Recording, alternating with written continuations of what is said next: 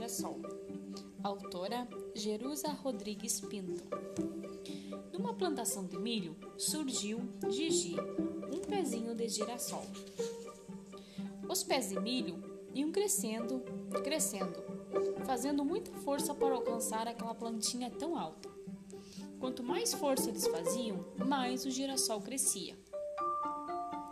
Os pés de milho não entendiam como aquela plantinha crescia tão depressa.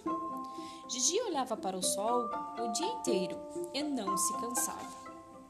Parecia que Gigi tinha necessidade de sempre estar virado para o astro-rei. Quando chegou a época da colheita, os pezinhos de milho ficaram surpresos. Não é que a espiga de Gigi era diferente?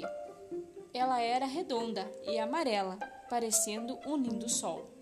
Eles ficaram curiosos e perguntaram: por que a sua espiga é redonda e amarela, parecendo um lindo sol?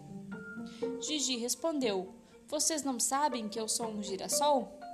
Por isso é que eu sou tão diferente de vocês. E mesmo sendo tão diferentes, eles ficaram muito amigos.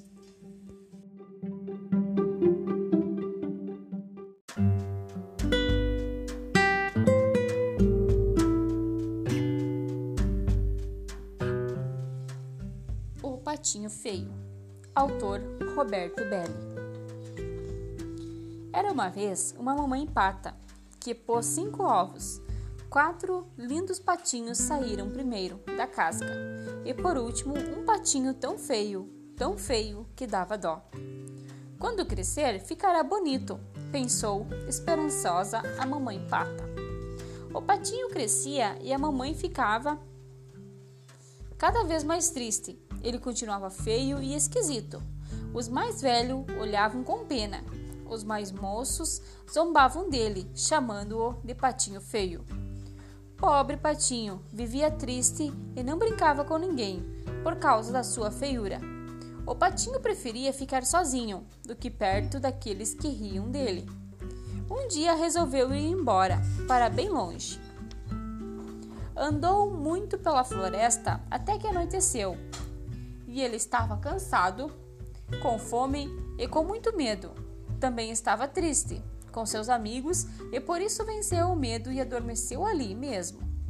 De manhã, quando acordou, ainda tinha fome, andou mais um pouco e ouviu um barulho de água. Correu e encontrou um lago, onde alguns patos selvagens brincavam alegremente.